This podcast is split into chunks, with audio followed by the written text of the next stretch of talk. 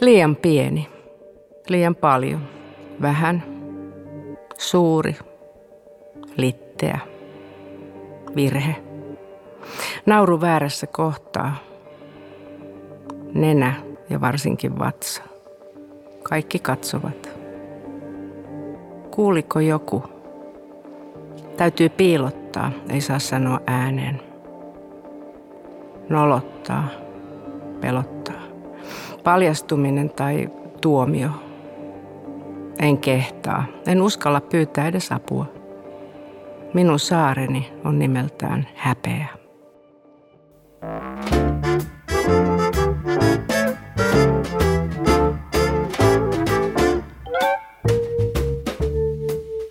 Tämä on Kustannus Oy Duodeckimin julkaisema Mieletöntä Anja Snellman podcast ja minä olen kirjailija ja terapeutti Anja Snellman, joka uskoo, että lämminhenkiset keskustelut toimivat myös erilaisten häpeän tunteiden käsittelyssä.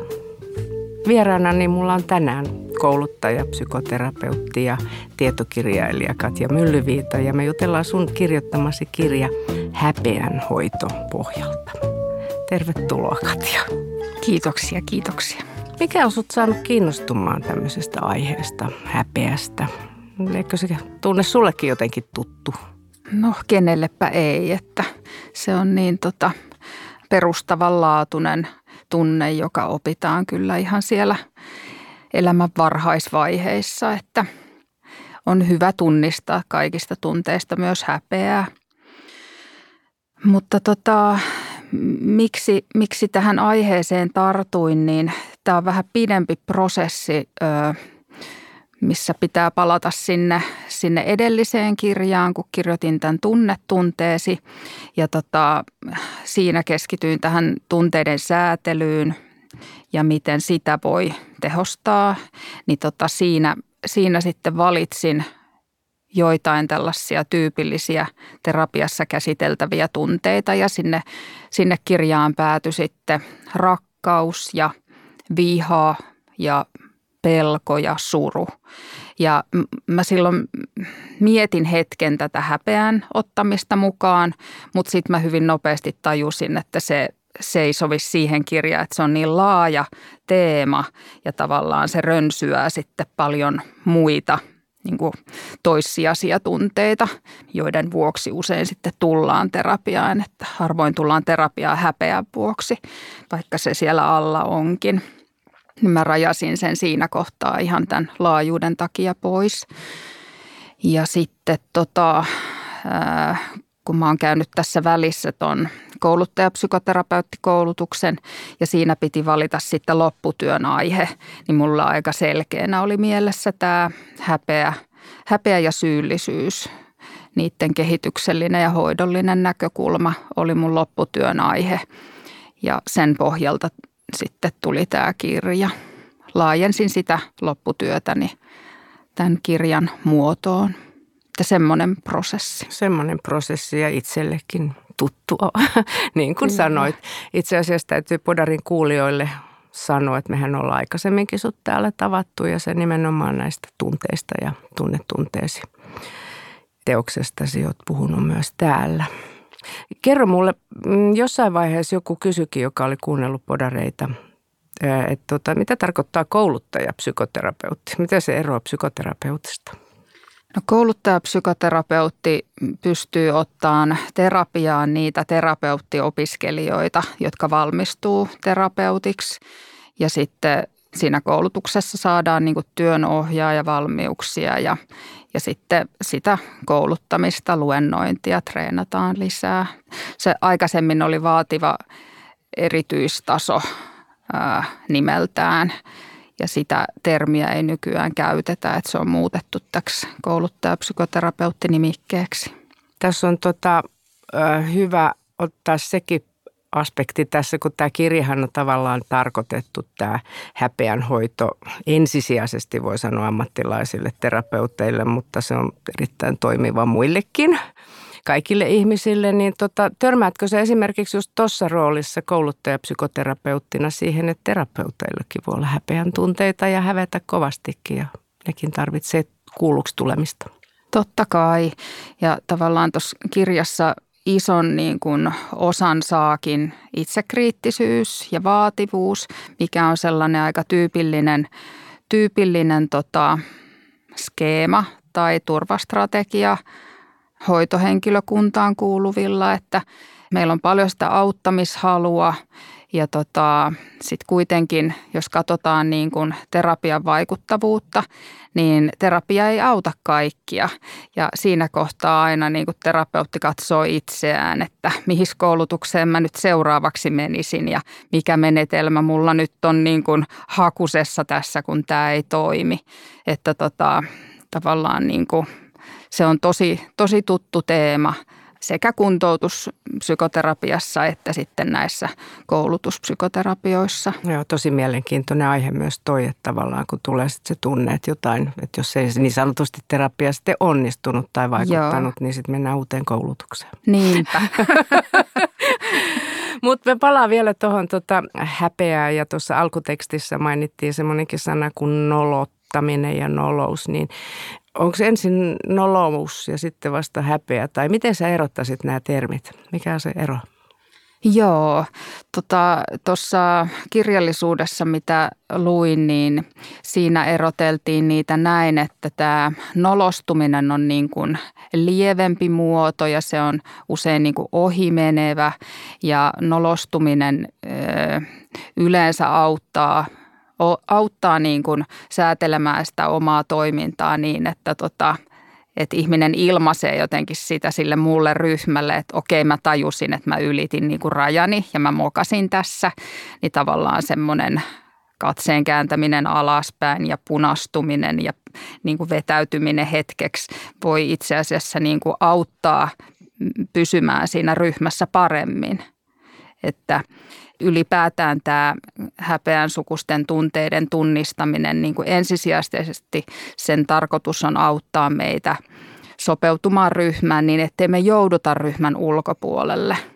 Että sitten kun nämä häpeän tunteet jää päälle ja tota, ne syntyy silloinkin, kun ei ole ei ole ryhmässä, niin silloin puhutaan tästä yleistyneestä häpeästä, mikä sitten tota, usein tuottaa niitä isompia ongelmia ja joita usein sitten joudutaan hoitamaan.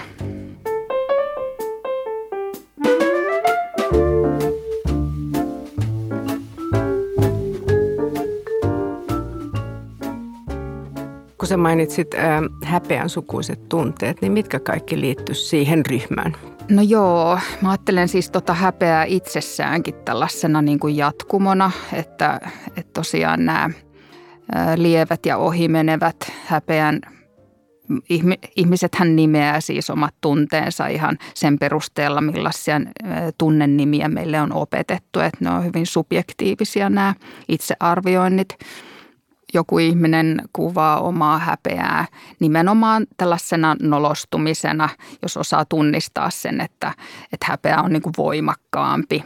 Ja sitten taas joku toinen, toinen voi sanoa, että, että tuntuu jotenkin tyhmältä tai tuntuu jotenkin luuserilta tai nämä on tällaisia koodinimiä, mitkä ihmiset antaa. Että oikeastaan varmaan aika harvoin ihmiset puhuukaan suoraan häpeästä, vaan on vain jotenkin paskafiilis tai – tai tota, ei tee mieli olla muiden kanssa tai, tai pelottaa. Se voi niin kuin tuntua peloltakin. Ja varmaan niin kuin pelko ja häpeä kulkeekin paljon limittäin. Että jos ajattelee niitä tunnejärjestelmiä, mitkä on niin kuin häpeän sopivia, niin se on nimenomaan se uhkajärjestelmä, mikä aktivoituessaan tuottaa sitä halua vetäytyä tai sitten halua hyökätä. Ja häpeä usein sopii tavallaan sinne vihan tai pelon kanssa. Että kyllä ihmiset usein tämmöisissä uhatuksi tulemisen tilanteissa niin kokee monia tunteita, jotka voi vielä vaihtua tosi nopeasti toisenlaiseksi. Ja tuossa kaikki, mitä mainitsit, me puhutaan aika isoista, just niistä perusiso pelkoja ja niin kuin ehkä vihan tunte, uhatuksi tulemisen tunne ja kaikki tämä. Että miten tota, mitä evolutiivista häpeässä sitten on? Joo, tota, se Paul Gilbert on, on puhunut tästä evoluutiopsykologian näkökulmasta tästä häpeästä, itsekriittisyydestä ja sitten toisaalta myötätunnosta niin kuin vasta myrkkynä tälle häpeälle. Eli tota, meillä on niin kuin lajityypillisesti niin me ollaan riippuvaisia muista ihmisistä. Ja silloin kun me koetaan uhkaa siinä, että, että me ei tulla tota ryhmän hyväksymäksi tai meitä hyljeksitään tai meitä ohitetaan. Eli tavallaan alkaa syntyä tämmöinen epäily siitä, että pääsenköhän mä nyt mukaan tuohon porukkaan, niin se aiheuttaa tällaiseen fysiologisen uhan tunteen, johon liittyy tämmöinen ulkopuolelle joutumisen pelko, joka niin kuin tavallaan pienenä lapsena me synnytään, synnytään niin kuin muista riippuvaisina yksilöinä. Ja jotenkin se, se tota, ulkopuolelle ja yksin jäämisen uhka, se on opittu niin kuin sekä siinä yksilön omassa historiassa että sitten evolutiivisesti. Se, joka on jäänyt yksin, niin silloin niin kuin ollut huonommat edellytykset selvitä hengissä. Eli silloin tavallaan suora yhteys kuoleman pelkoon tällä yksin jäämisen pelolla. Kun miettii myöskin niin kuin häpeä ehkä semmoisena niin kuin suomalaiseen kulttuuriin ehkä liittyvänä asiana, mä kohta palaan tähän enemmän, niin jos ajatellaan, että kotona, lapsuuden kodissa vaikkapa vanhemmat tai vanhempi häpeää erityisesti tai voisi, voisi ehkä sanoa, että hän, hänellä on niin kuin yleistynyt häpeää, niin kuinka todennäköistä on, että lapsi ottaa sen ikään kuin omaan käyttäytymiskaavaansa mukaan, tai että siitä tulee jonkinlainen taakka siirtymä lapselle? Joo, kyllä mä ajattelen, että nämä jollain tavalla niin kuin siirtyy, että tota, tuossa kirjassa siinä alkupuolella, kun käsittelen tätä tutkimuspohjaa, niin siinä on aika paljon kehityspsykologiasta tätä dataa siitä, että minkälainen niin kuin varhaislapsuus ja minkälaiset kiintymyssuhteet suojaa häpeältä. Eli siellä on paljon just tätä niin kuin kohtaamisen kykyä, hankalien tunteiden säätelyn kykyä. Vanhemmilla jos on, niin he pystyvät opettamaan lapselle sitä. Ja tota, sitten myöskin tämmöinen hyvin niin kuin spesifi taito, että, että jos vanhempi osaa selittää lapselle, niin kuin, että, että mikä siinä oli väärin, mitä sä teit, niin se suojaa lasta häpeältä. Kun lapsi oppii, että hän ei itsessään ole paha, vaan se, että mä löin Villeä, niin aiheutti hänelle pahan mielen. Ja se oli ikävästi tehty. Mä en ole yhtä kuin se, että mä löin Villeä, vaan se oli niin kuin yksittäinen käyttäytyminen. Ja se, että, että kuinka paljon vanhempi niin kuin sietää virheitä itsessään, niin se heijastuu suoraan siihen, että miten me suhtaudutaan, kun lapset tekee virheitä, kun ne harjoittelee asioita. Niin sillä lailla mä ajattelen, että siinä on niin kuin tosi monta tekijää, mistä se valuu tavallaan niin kuin sukupolvelta toiselle. Ja tuosta oikeastaan pääsenkin siihen just tähän suomalaiseen kulttuuriin tai meidän tämmöiseen, puhutaan nyt vähän epätieteellisestä kansanluonteesta, mutta että voiko ajatella, että meillä on erityisen hankala ollut tota, se häpeän tunnetta, että meillä on kasvatettu, ettei häpeä. Meillä on hirveän paljon sellaisia sananparsia, jotka liittyy negatiivisella tavalla tai niin kuin tavallaan saa ihmisen niin kuin nolostumaan, häpeämään, peittämään, kätkemään. Joo, kyllä on tullut mietittyä tosiaan tuota kirjaa tehdessä ihan tätä niin kuin, niin kuin sodan vaikutusta siihen, että, että tota, minkälaiset olosuhteet on ollut ihan niin kuin hyvin lyhyen aikaa sitten.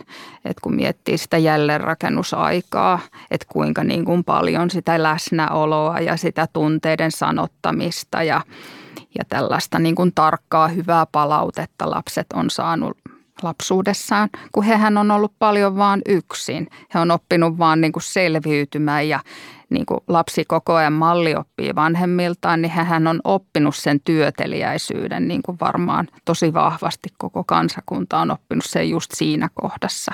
Että kun on pitänyt vaan rakentaa ja tehdä ja pitänyt selviytyä ja pärjätä niin kuin niillä, mitä on, niin tota, siitä on ehkä tullut tämmöinen tämmöinen oravan pyörässä olemisen taito, mikä sitten taas tänä päivänä ihmisiä – ihmisille tuottaa tätä työuupumusta ja masennusta ja tyhjyyden tunnetta, jos elämä on pelkkää suorittamista. No mitä sä sanoisit sitten nyt, kun välillä tuntuu, sitten toisaalta kun vertaa tuohon, että kun katsoo niin kuin tämmöisiä stand-up-klubeja tai, tai erilaisia klubeja, joissa sitten tavallaan teemana on niin kuin kerro, kerro mokistas ja virheestäsi ja häpeistäsi ja kaikesta mahdollisesta, niin tota, voiko ajatella, että on, voiko tämmöisten häpeäsketsien kautta niin kuin kulttuuri muuttua? Onko milleniaalit vähemmän häpeäviä kuin vaikka nämä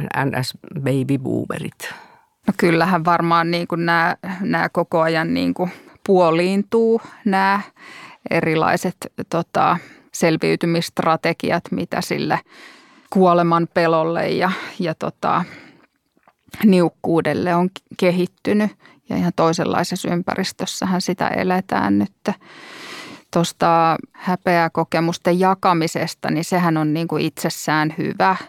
Ja joku tutkimuskin tuolla kirjassa oli, että, että mihin viitattiin, että itselle nauraminen – sillä niin kuin hyvän tahtoisesti omille mokille nauraminen, niin lisää yhteenkuuluvuuden tunnetta, koska se ehkä rohkaisee muitakin kertomaan omista mokistaan. Mutta toisen mokalle nauraminen ei tuota samaa efektiä. Kuinka ollakaan? Niin. Sekin on ihan tutkimuksella todennettu. No entäs sitten vielä kuitenkin tässä ajassa, ettei, ettei ajateltaisi, että kaikki on niin kuin ihan kuin Strömsössä vieläkään, niin tuntuu, että on myös asioita, joita on vieläkin vaikea myöntää. On niin kuin ehkä, ei ole kauhean helppo kertoa työttömyydestä tai sanotaan nyt ulkonä, ulkonäkökeskeisyydessä on jotakin asioita, enemmän ylipainon häpeää sitä olemustaan edelleenkin tai sitten alastomuutta tai tietty niin kuin seksuaalisuutta, kiusaamisen kohde häpeää usein sitä kiusatuksi joutumista. Että on tämmöisiä asioita vielä, jotka on niin kuin aika vaikeasti tavoitettavissa. Mm-hmm. Kuinka paljon sä oot itse niin kuin ihan psykoterapeuttina törmännyt siis tähän puoleen? No tosi paljon, että tota, siinä ehkä se motivaattori myöskin tämän kirjan kirjoittamiselle, että – No nyt mulla on nämä häpeä silmälasit tietysti päässä. Kaikki ongelmat näyttäytyy joko häpeä, häpeä ongelmina tai niiden niin kuin kompensaatiokeinoina, tällaisina selviytymistrategioina, joista on tullut liian jäykkiä. Että nyt on jotenkin se, se tota, näkökulma on nyt vahvana, että jollain tavalla tämä näyttää olevan aika niin kuin perustavanlaatuinen ongelma. Häpeällä voi hallita tai sille häpeän, että tuottaa toiselle häpeän tunteen. Se on aika tehokasta. Kyllä, joo. Vielä kerran, ehkä se jo jossain mielessä vähän tota sivusitkin, mutta mitä hyvää häpeän tuntemisessa, häpeän tunteessa on? Joo, tässähän on niin kuin hyvä muistaa koko ajan se, että vaikka häpeä helposti voi justiin niin kuin päälle jäädessään ja liiallisella intensiteetillä niin tuottaa tällaista eristäytymistä tai, tai sitten näitä muita ongelmia, vihanhallinnan pulmia tai, tai, tota, tai se viha voi kohdentua itseen, niin lähtökohtaisestihan ö, häpeä auttaa, auttaa tota, niin kuin – huomioimaan paremmin muita. Että häpeä niin kuin tavallaan auttaa tunnistamaan nimenomaan sitä, milloin mä oon ylittänyt jotain omia rajojani, milloin ihminen voi korjata sitä omaa toimintaansa, jolloin taas on niin kuin paremmat edellytykset pysyä, pysyä siinä ryhmässä ja väleissä muiden kanssa. Että niin kuin häpeän tunnistaminen itsessä on tota, merkki myöskin hyvästä mielenterveydestä.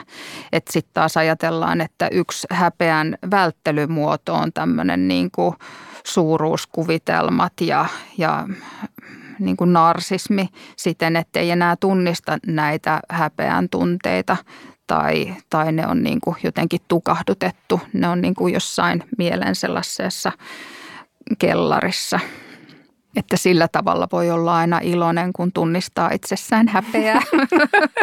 Se on niin kuin hyvä uutinen. niin. hyvä mielenterveys. Kyllä, kyllä. Mikä on häpeän vastakohta? Häpeän vastakohta on sellainen puhutaan autenttisesta ylpeydestä. Eli tota, kun yl, ylpeyskin on jaoteltu tosiaan kahtalaiseksi, että autenttinen ylpeys on tällainen niin kuin, tilanteeseen sopiva, sopiva niin kuin tyytyväisyys siitä, että on onnistunut jossain ja tavallaan kyky nähdä realistisesti ne omat onnistumiset ja tällaiset positiiviset kokemukset.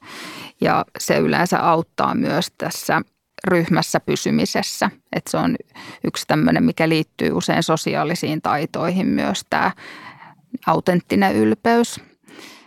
Ja tota, sitten taas se on eroteltu tästä hybristisestä ylpeydestä, mihin taas liittyy tämmöinen niin kuin taipumus alentaa muut ja nähdä itse jotenkin aina parempana. Että se taas linkittyy sitten tähän narsismiin.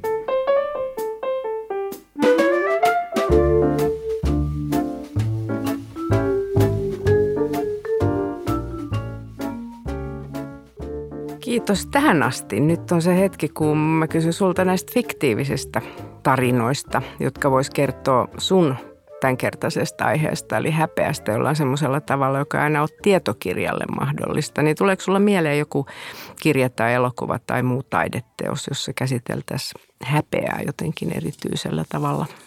Joo, siis häpeästä on mun mielestä kirjoitettu tosi paljon, varsinkin kun mä katselen nyt maailmaa näiden lasien läpi.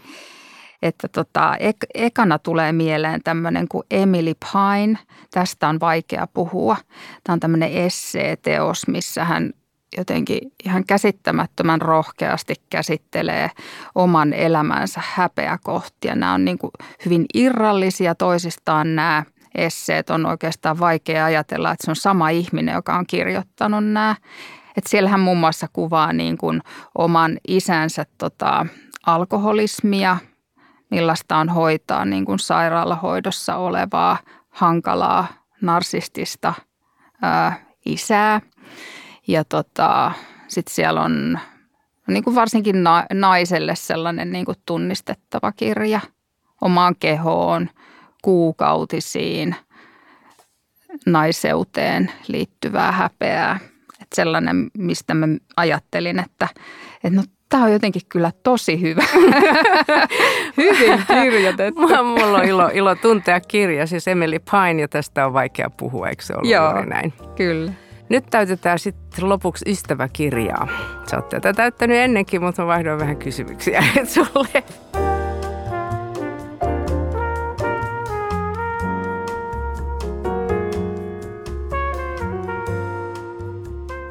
Jos sulla on joku muistikuva, niin kuin mitä sä oot pikkutyttönä, koulutyttönä hävennyt tai noloillut, niin onko sulla jotain semmoista?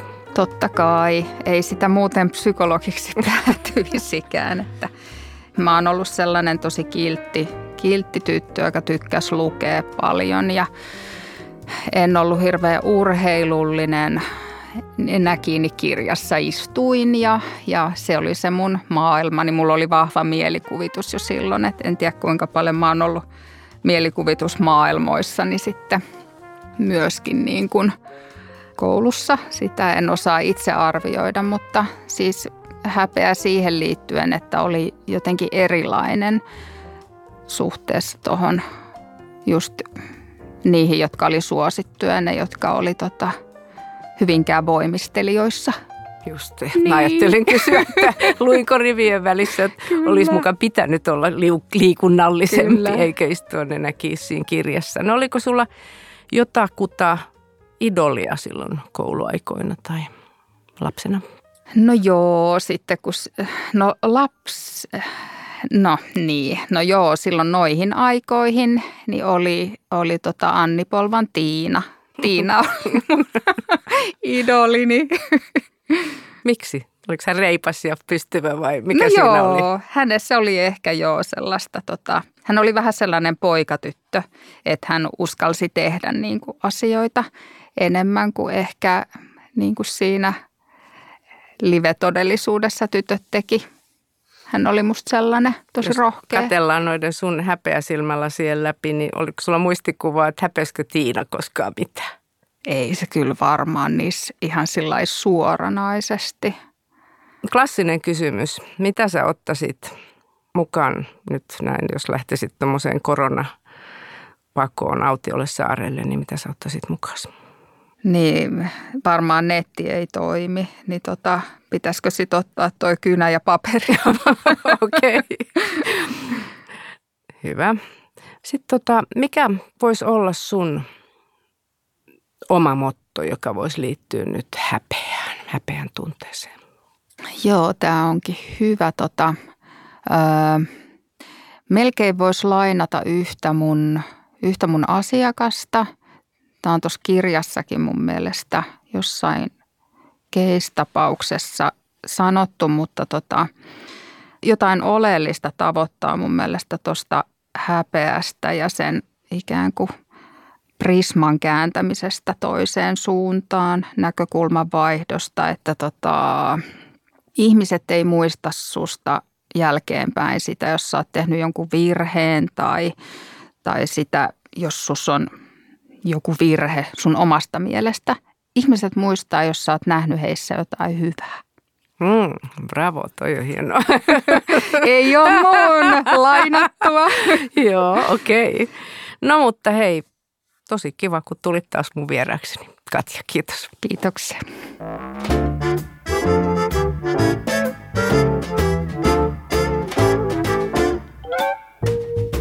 Tässä jaksossa me ollaan tosiaan puhuttu Katja Myllyviidan kirjoittamasta teoksesta Häpeähoito. Ja sä voit kuulia ostaa tämän kirjan myös Duodeckimin verkkokaupasta osoitteesta duodeckim.fi. Ja tämän podcastin kuuntelijat saa Duodeckimin yleisistä tietokirjoista 30 prosentin alennuksen koodilla podcast.